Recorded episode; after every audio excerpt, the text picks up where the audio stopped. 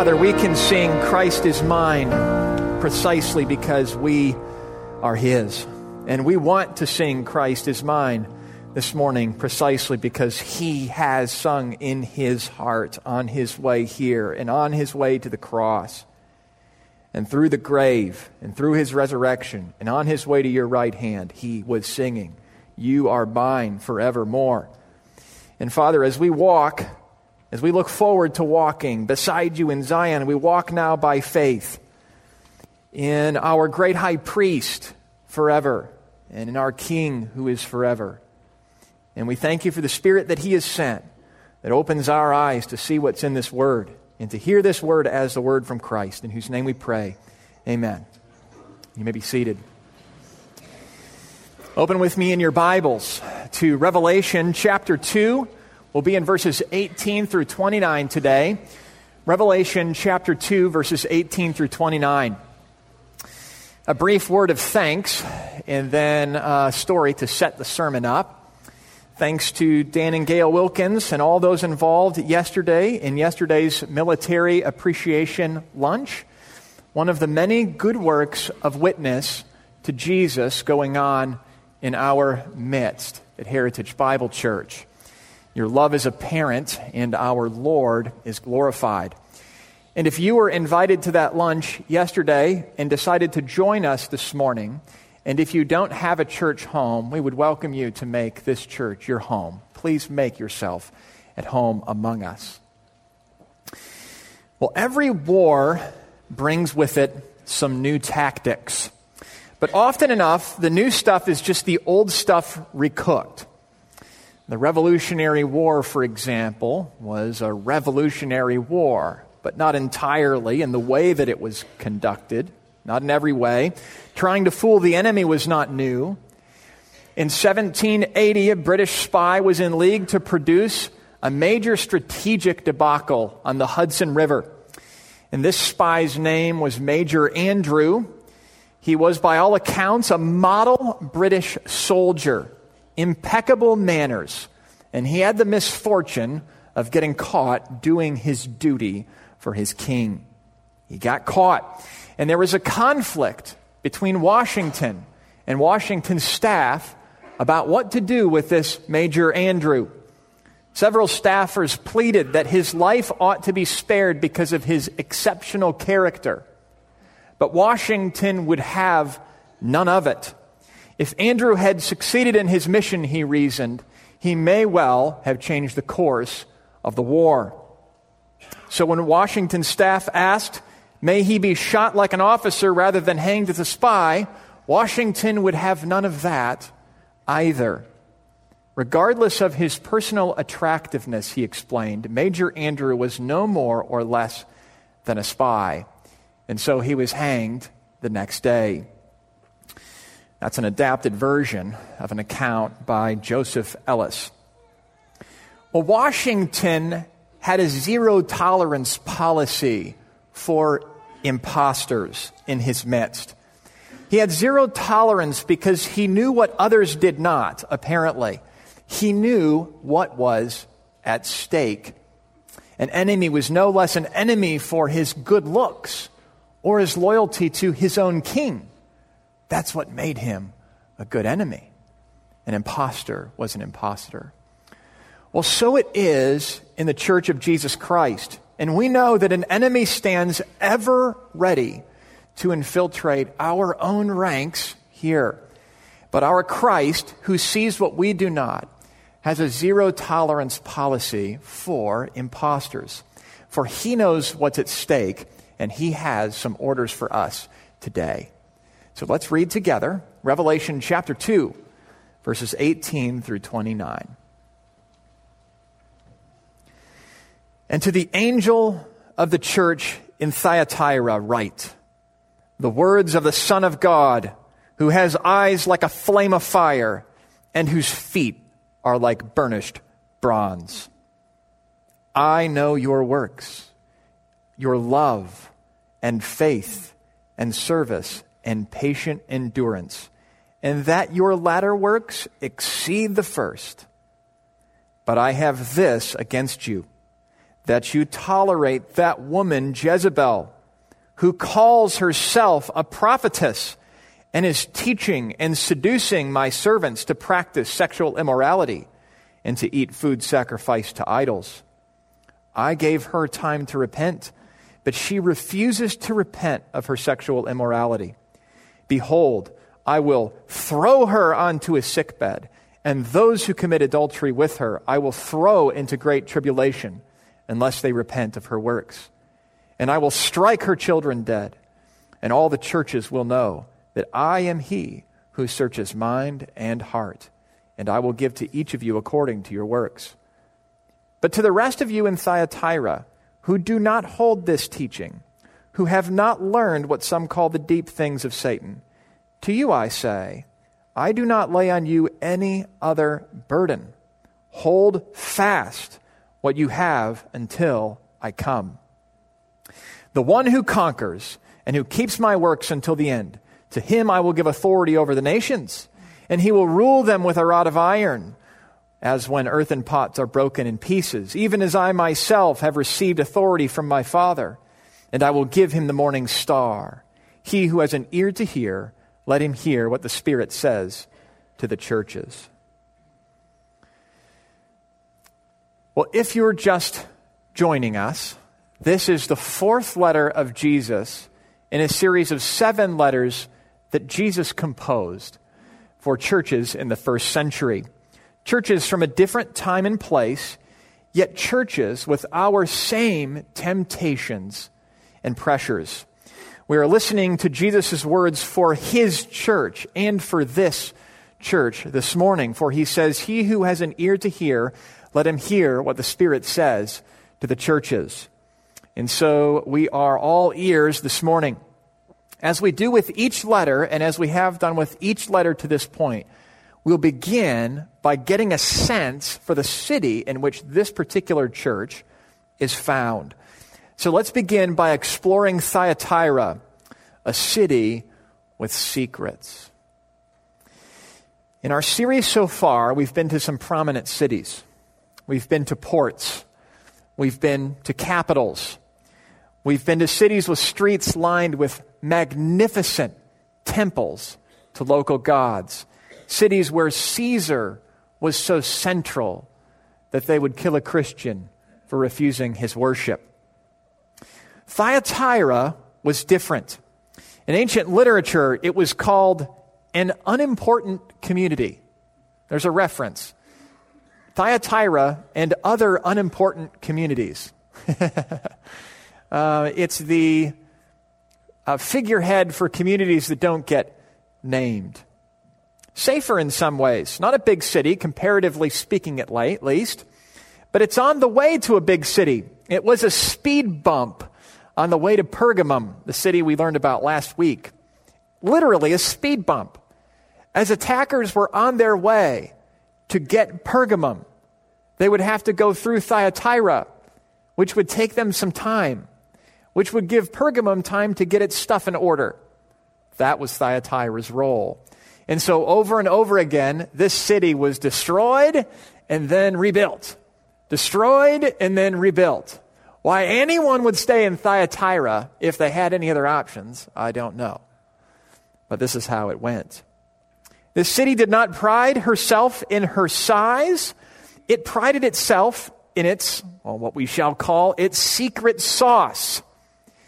It was an industrial city. It did not make its money off of religious tourism like some other cities. This city made stuff. Specifically, they made stuff of bronze. And they had a particular method for dealing with the metal, a particular recipe so that the bronze from this place could be recognized from anywhere. So they had a secret sauce. And add to this their location. They weren't a prominent location, but they were on the way to a prominent city. They were on a prominent road for trade. And so Thyatira was a hopping business community, a business community built on trade guilds, little clubs for conducting your business, exclusive clubs, the way that the business was conducted. If you wanted to make something and sell it, you were going to be in a trade guild. If you didn't want to make something or sell something, that was okay. Just don't complain about not being able to feed your family. If you wanted to make something or sell something, but didn't want to be in a trade guild, just don't complain about not being able to feed your family. This is how it happened. That's how business was done. Thyatira was the city with the largest number of trade guilds among towns her size in all of Asia, inscriptions show us. For Christians in this city, persecution was not a problem. In that respect, this was a safer city than some of the other cities in which Christians lived that we've learned about so far. But it was not spiritually safer. In some ways, it may have been spiritually more dangerous. Persecution was not a problem, but you see, exclusion was a problem. That is, exclusion from the marketplace. The equation was different here. It wasn't Caesar or persecution, it was trade guilds or poverty. And here's why that's a little complicated for Christians, and more complicated than it sounds. If you wanted a spot in the marketplace, you had to be in a trade guild. And if you were going to be in a trade guild, you were going to run with the trade guild, which meant eating together and beginning those meals with a drink poured out as an offering to a local God, like grace before a meal. Try not participating in that and participating in a trade guild. It meant eating meat sacrificed to an idol. We know from Scripture in Paul's letter to the Corinthians that eating meat sacrificed to an idol is not itself problematic. For we know that an idol, a false God, is nothing at all. And there were contexts in which this would be perfectly fine in the first century. In this environment, it was not fine. Christians are free to eat meat to the glory of God, even meat sacrificed to a nothing. But Christians are not to participate in the ceremonies associated with idol worship, which is what this entailed. Here, to eat was to affirm. Here, to eat was to participate in the worship ceremony of a false God. And running with the guild meant joining your peers in all manner of debauchery, drunkenness, sexual immorality, and the like. It all went together in Thyatira. For now, that's enough on Thyatira, a city whose business is built on a secret bronze recipe, a city where the secret to making it was trade guilds, and another city where Jesus had his people and where he wanted his church, and another city where being the church was difficult where there were pressures for being a Christian. Well, what do these Christians need to see right now? What do these readers of this letter from the Lord Jesus need to see? Verse 18. The words of the Son of God, who has eyes like a flame of fire and whose feet are like burnished bronze. This is what they needed to see. We've explored the city of Thyatira. Now we're looking into Jesus' eyes. We are looking, seeing even into Jesus' eyes. And when we look into Jesus' eyes, we are looking into the eyes of the one who sees everything with those eyes. His eyes are a flame of fire. He'll be described a little bit later as the one who searches mind and heart. There's a theme in this letter of secret things, a secret recipe for bronze. Jesus, who sees all of our secrets, he searches mind and heart. That could be a terrifying thing, or that could be a comforting thing. It all depends on who he is that sees and who you are. And as I hope that you'll pick up, if you're new with us this morning and new to Christianity and new to the Bible, the secret to being fully exposed before the only holy Son of God who sees all mind and heart, every thought and feeling of every human person. The secret to this is not having perfectly pure thoughts and feelings. It is casting yourself on the only one who ever has. Jesus, who shed his blood for us. Jesus, the Lamb of God, as we have sung and prayed this morning. This is a reminder these Christians received in the first chapter of this letter, and it is a reminder that they would receive over and over again throughout the whole book of Revelation. What happens when you are laid bare before God turns on whether you are tied to Jesus Christ, the only holy one. But here, this is intended to be a bit intimidating, and it's because of the situation on the ground at the church. What else do we know about Jesus? We're told a few things about him in addition to his eyes being a flame of fire. When we look into Jesus' eyes, we are looking into the eyes of the one whose feet are like burnished bronze. I'm sure you didn't miss that. Jesus knows where his people live. No coincidence. And the particular words here for burnished bronze aren't used anywhere else in ancient literature. Underneath the text here, the Greek language is utterly unique. And our best guess is that it's something like their trademark. It's the only place to get this kind of bronze work, a bronze trademark. So let me ask you this What is your secret sauce? What is your trademark? What's the thing that you've worked so hard to achieve that you are famous for at work? A good thing. What's the skill that makes you great in your field? What's the degree that is your most prized credential? What is your military service, even?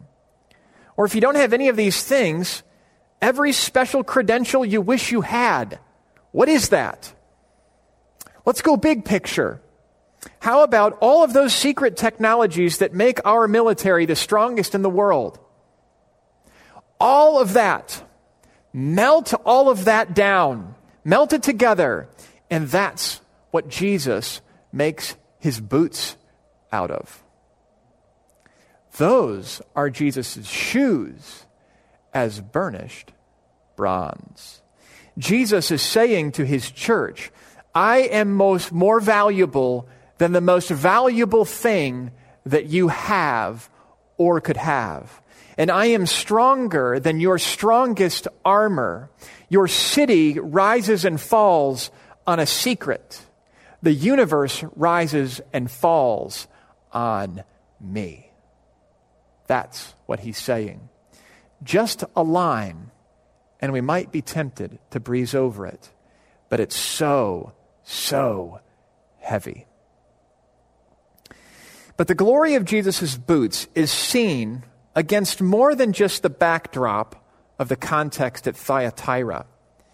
There's actually a broader biblical backdrop to this reference to burnished bronze on the feet of the Son of God. Daniel saw a terrifying vision of a man with a face like the appearance of lightning, his eyes like flaming torches, his arms and legs like the gleam of burnished bronze, and the sound of his words like the sound of a multitude. And Ezekiel saw something similar in an apocalyptic vision that he had and said, Such was the appearance of the likeness of the glory of God. And I heard the voice of one speaking. So, John's vision of Jesus in all of his majestic glory, as he has described him, face like the sun, feet like burnished bronze, his voice like raging waters. This is not new to John. This is something that men have seen before, prophets have seen throughout the Bible story. And it was Yahweh. It was the only Lord God. And now here is Jesus showing up in that glory. What is it saying about himself? Our belief that Jesus is himself, God the Son, does not turn on a few words in a few books of our New Testament. It turns on the whole of the Bible's testimony. This is the Son of God. When we look into Jesus' eyes, we are looking into the eyes of the one who is the very Son of God as he's introduced. In this particular town of Thyatira, there were two gods that were worshiped sons of Zeus, sons of God. A nod to the competition in Thyatira. Jesus, the Lord of glory, is the Lord of Thyatira, and of Greenville, and of Taylor's, and of Greer. I'll throw Traveler's Rest in there since we stayed there for a month before moving to Greer. He is also the Lord of Traveler's Rest. Well, given who Jesus is, and we have seen a bit of him, and given all that we have seen, and given all that Jesus can see, what shall Jesus say to this church before us? What will he say? Now, verses 19 through 25, hearing Jesus' words on love and lust. Sometimes um, a title like that to represent a section of Scripture can be a bit abbreviated. There's a little more going on here than that. But there are two things that Jesus will do He will commend them for love, and He will criticize them, critique them, correct them for a host of problems that we might call lust. He has harsh words coming, even the harshest yet. But the first things Jesus says are happy. Verse 19. I know your works, he writes, your love and faith and service and patient endurance, and that your later works exceed the first. Friends, we can't miss this opportunity to recognize in Jesus' pastoral care for this church a particular pattern, a pattern we've seen throughout his letters so far. The first thing Jesus does when he writes to a church is point these churches to himself. He points the churches to himself. The next thing he does is commend what is commendable. He praises what is praiseworthy. He says, Good job where there is a job well done. The one who sees it all also sees the good, and he sees it for the good that it is, and he tells them so. And then, and then Jesus corrects. The takeaway for us is straightforward. As one commentator put it, better than I could. When we have reason to rebuke or to criticize anyone, we must make it clear that we are doing so, not because we dislike him or her but because we like him. Not because we hate him, but because we love him. Not because we think that he's useless, but because we think that he has great use in him. Not because we wish to hurt him, but because we wish to help him. That is why criticism will often be most effective when it begins with praise.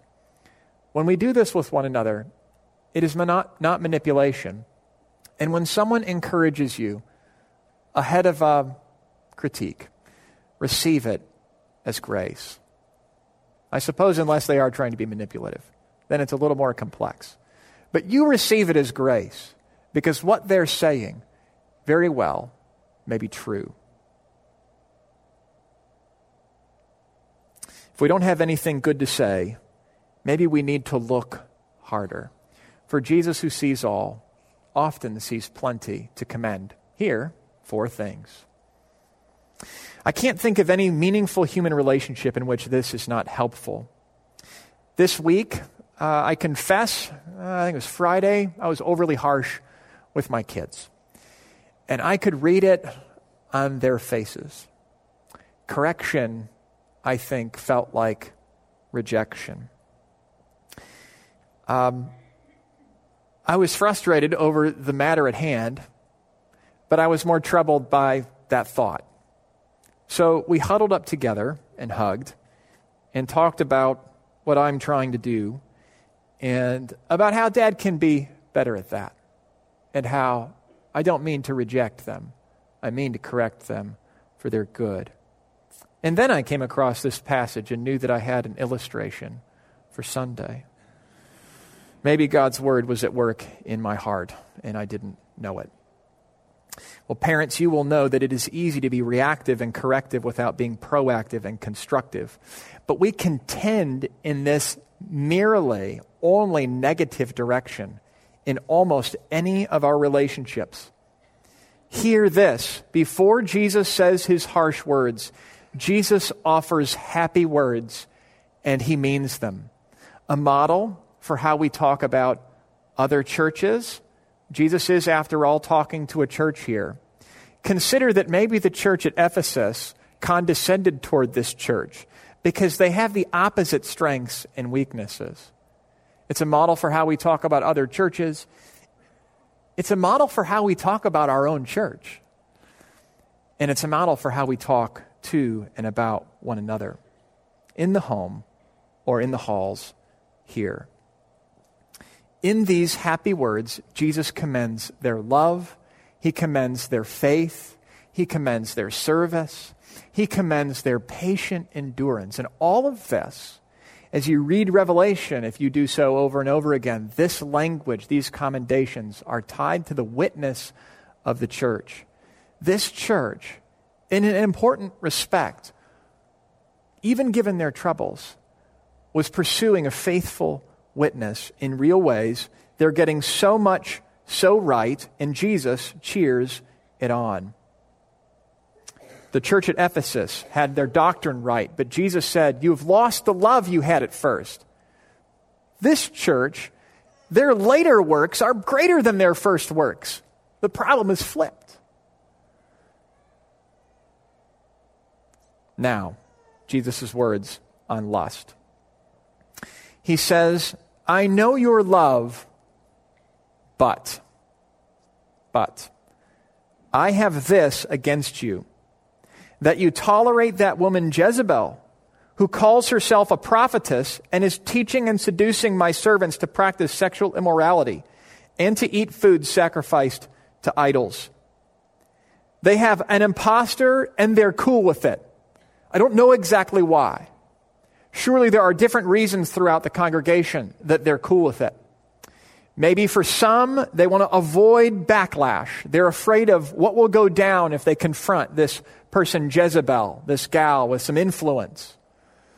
Maybe for some, they're proud of their flexibility and their tolerance on sexual immorality. Well, that can happen in churches with crosses and steeples over time. This situation that we're listening in on is kind of like listening to a doctor reaming out his patient who has neglected his counsel over and again, and the patient is about to die. Listen to me. I'm not kidding around. You tolerate this issue. You're not doing what you must do. So much is at stake. They've got an impostor and they're cool with it. What is this impostor doing? What is this Jezebel character doing? Well, she's teaching and seducing the servants. She's teaching what he calls the deep things of Satan. Oh, she didn't say, now, my teaching, as opposed to the pastor's teaching, uh, is the deep things of Satan. No, she said, my teaching, as opposed to the preacher's teaching, are the deep things of God. So often, false teaching will come cloaked with an admission that this is new and special and a fix for what Christians have wrong everywhere and have had wrong. Beware interesting teaching, in particular teaching that calls evil good and good evil. The serpent is crafty. His ways across the years are consistent, even if the faces and the voices and the names change. And this character, Jezebel, probably did not go by that name in the church, but everyone knew who she was. Jezebel is shorthand for a, for a woman who would lead astray the people of God. Jezebel in the Old Testament, a woman, She infiltrated Israel. King Ahab married her against God's direction. And she enticed him to worship Baal, and together they led the whole nation into false worship. Or to put it another way, they led the whole nation to leave the Lord. When God's prophets spoke, they killed them. And that's where this goes. Eventually, if you embrace a false God under your roof and it takes root, you end up expelling those who worship the only true God. The Lord had killed Jezebel. She was thrown down from a tower, and when they came for her body, there wasn't anything to bury, for she was eaten by dogs. It sound harsh? God did that to her. It is harsh. Because God is a ferocious lover. That's why it's harsh. And that's how much he loves his people. And that's how committed he is to bringing about their salvation. And that's how much he loves you if you're his. Are you hearing this? He is jealous for you. See his love for you on the cross, his ferocious love, as he goes all the way. What an extreme work he did to suffer for you there and to take your sins and to rescue you from Satan's grip. And see him persisting throughout your life, even throwing Jezebel on her sickbed for death and those who follow her to rescue you from her seductions. This is not about right and wrong merely. We are so wrong to speak about sexual ethics merely, merely in terms of right and wrong. That is a part of it. We can't lose it. It's not less than that. But it is so much more than that. It's about you and it's about Him. And when it comes to you and Him, it's that you would worship Him only, not with someone else, but like a marriage. And oh, yeah, that's why Jesus cares about marriage for His people. That's why He wants you to stay together, to picture His faithful love for us. If you're visiting with us and you aren't a Christian, this is the heart of, I'll say Jesus's, because not all of us Christians get it right. Jesus's sexual ethic for his people. It's a gift of God, not only for our proper enjoyment, but as a way to comprehend a small part of what it means for God to be faithful to us. He is a jealous lover for his bride, his church. So as you listen, don't miss this. Don't miss this. Friends, let's not miss the time marker here. Jesus is not impatient with this church.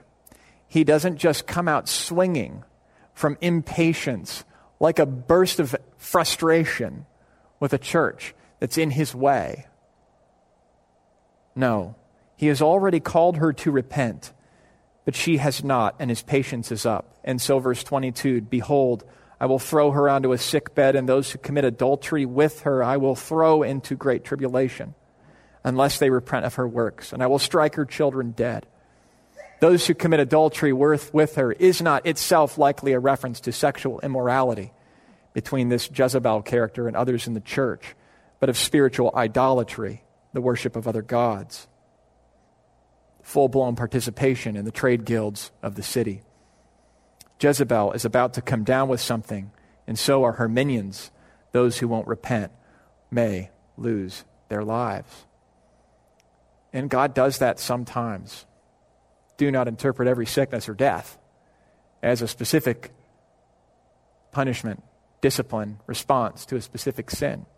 But as we get sick, we can always ask, is there something for which I can repent? We can always ask that. That's what Jesus will do. Well, what do you need to do? What do you need to do? What would this text have you do? It depends on who you are. I find four characters here. Are you Jezebel? Scheming for ways to deceive the people of God? You need to repent. Are you one of Jezebel's children? Well, just the same, while there's time. Are you one of Jesus' servants who she's de- deceiving? He says that, deceiving my servants. There's a distinction. You need to repent as well if you have taken the bait.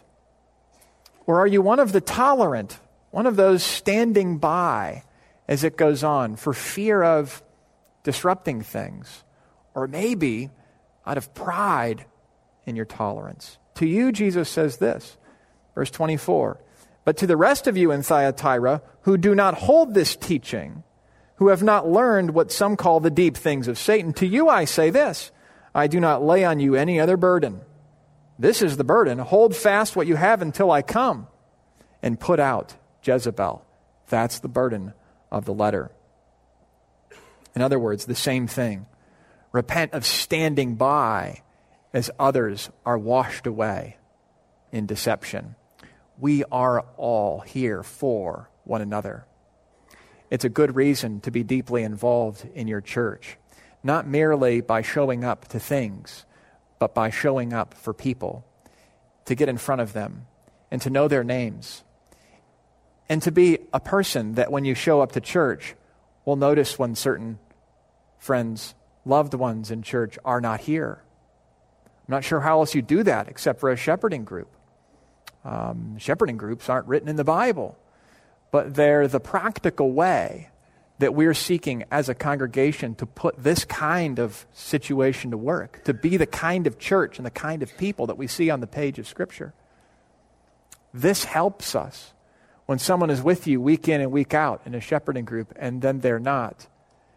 And then you learn why. Go after them and help them, plead with them, Tell them the truth while they believe a lie. Friends, we should cancel Sunday school and summer camp and everything if we permit an impostor in our midst. It's all going down. Last week we used the illustration of a ship with a great missile defense system, but that's taking on water. If we're taking on water, we've got to plug the hole. It's job number one. And so he says, I lay on you no other burden. Hold fast what you have until I come. And it's a process that proves who is who this is. When we consider these kinds of passages, it's often the case that we're asking ourselves, and you may be asking yourself, which one am I? Am I one of Jezebel's children, following her to the end? Or am I one of Jesus' servants, seduced, but being rescued? Well, the way to know is to hear the Word of God and then respond. And how you respond will bear out which one you are. Jesus makes that distinction. John, the writer of this letter, the one who received it from Jesus, writes three letters in our New Testaments that come before Revelation. In his first letter, he writes this of false teachers who went out they went out from us, but they were not of us. For if they had been of us, they would have continued with us. But when they went out, they went out that it might become plain that they are all not of us. Kind of a long way of saying, listen, the reason they left the faith was to show that they were never among us, they were never of us in the first place. And we couldn't tell until they walked away. And so part of what we do as a church, and what, if you're new to Christianity or a church, we call church discipline, is merely call a spade a spade. Call sin what it is until we turn and stay with the Lord, or until we run because we were never His in the first place. The ones who endure to the end are Jesus's, or in the language of Revelation here, to the one who conquers, to the one who holds fast is Jesus's. This church is near death, and Jesus is bursting into the room to save her, save her. He is yelling and he is calling out orders. He has zero tolerance for imposters because he is totally committed in love to his people, you see. When I first read these seven letters while preparing this series, honestly, my thought at one moment was, golly, these are some harsh words to start out with. But you know, they are harsh, and they're needed, and they're also loving. And I love that. Two reflections now. Two reflections. First, a word of warning. Let's reflect on this issue of trade guilds specifically. And I imagine you were making some connections in your own mind as I was unfolding the context here in Thyatira. And there are connections to two dimensions of life in today's marketplace, as we might put it. Uh, we'll call them requirements and environments for business. Requirements that come with licensure. For example, there are many fields where this would apply. In the medical field, pharmacists that may be required to dispense of abortifacients, OBGYNs who may in years to come be required to perform abortions. There are credentialing organizations that will hold before you a requirement. They will hold uh, you hostage until you sign on the dotted line and commit yourself to something that you can't. And it may put you out of your field at some point, a field that you're in. And it may mean that you don't go into a field that you wanted to go into. I hate that. We need Christians in those fields. And every Christian needs to be doing their work, each in our own way, uh, as citizens working to create an environment where Christians can do all kinds of things. But licensure is becoming an issue in some fields. Licensed counselors or teachers in our school system that may be bound to affirm or even teach falsehoods about gender marriage and human sexuality. These kinds of requirements put Christians in terribly difficult positions. And I sympathize with some of you who are in them now. Over the last five years, I've done some writing on this stuff, and I have gotten lots of questions and visits from members of my church where I came from over intricacies of their business. And, and just open it up and let us help you think it through. It's not always cut and dry. We must be careful in thinking these things tr- through. Requirements for conducting business in the marketplace. Then there are environments for conducting business in the marketplace. For example, a company culture that demands joining in sexual immorality. There's the annual company trip. You don't have to go out after dinner to the strip, but that's where the rest of the group is going, and you know it will cost you in the company to stay back. Or there's a networking weekend with reps from other companies. There are official meetings that you're officially expected to be at. But there are all kinds of unofficial meetings that you are unofficially expected to be at. And it's in those meetings that decisions on business are ultimately made or lost, that make the difference between making it in your field or not. A friend in medical sales would work his booth at a trade weekend. And he said that at these hotels where these trade gatherings came together, it was incredible uh, in the halls. He would even receive knocks at the door from young women after hours, clothed in but a robe. What spiritual danger? Get out of the field? I don't know. You don't have to open the door.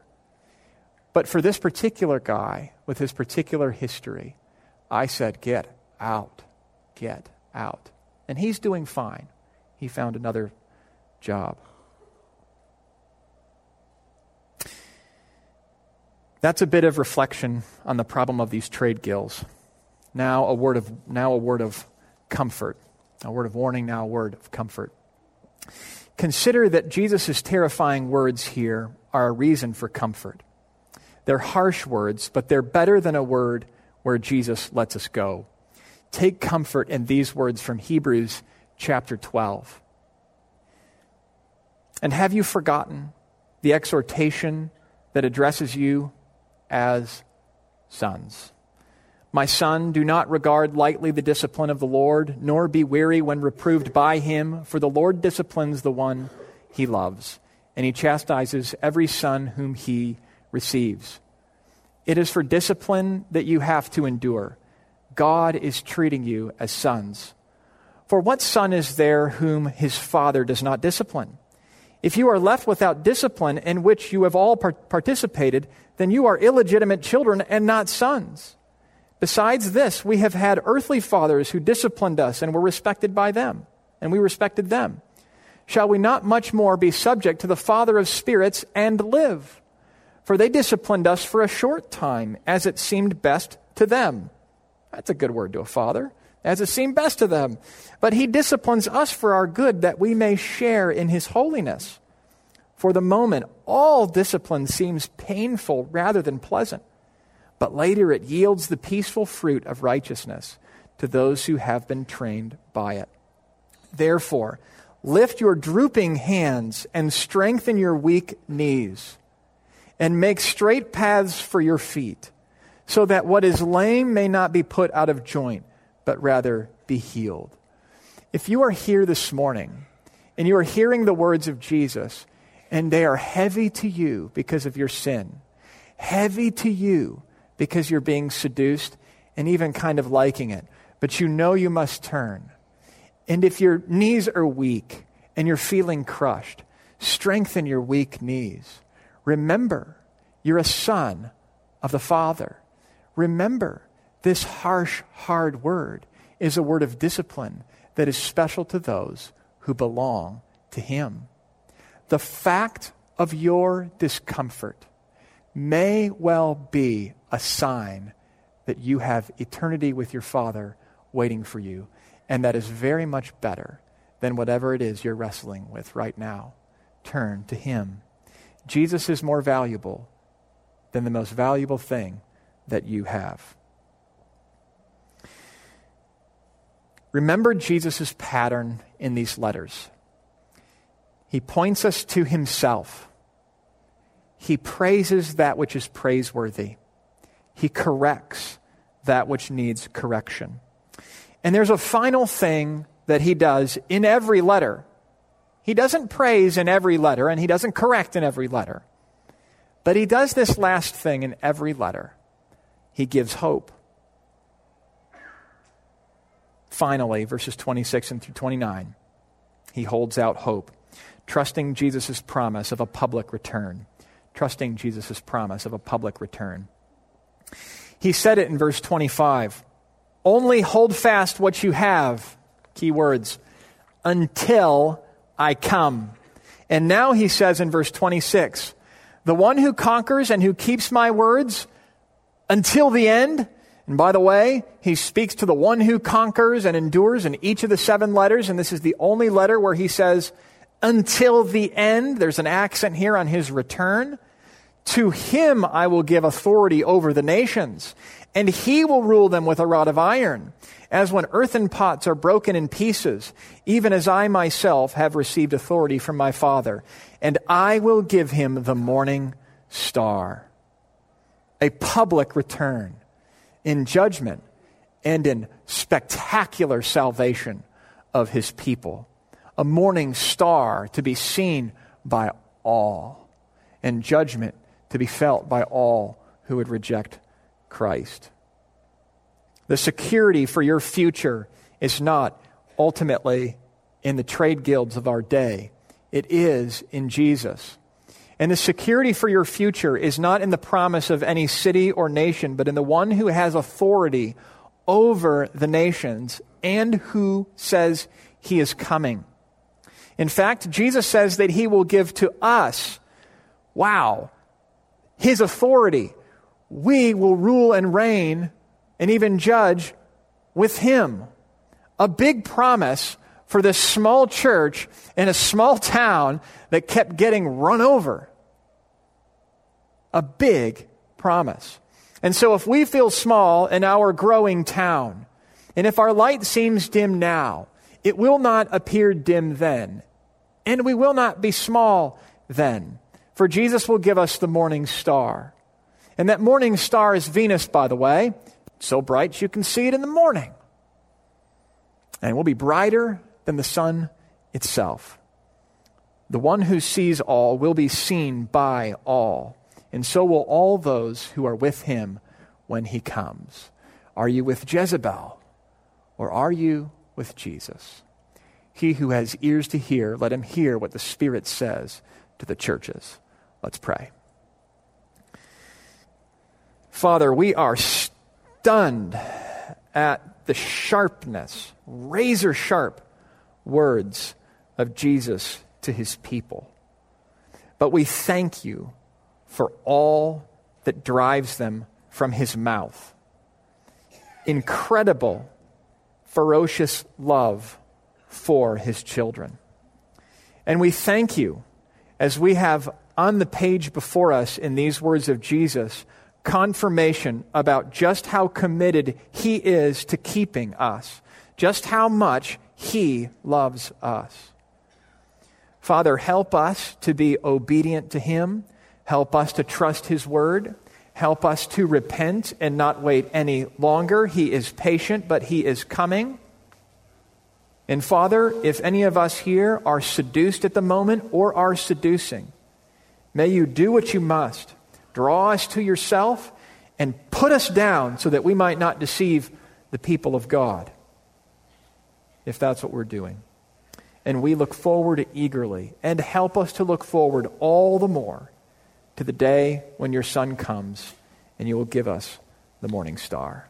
In Christ's name we pray. Amen.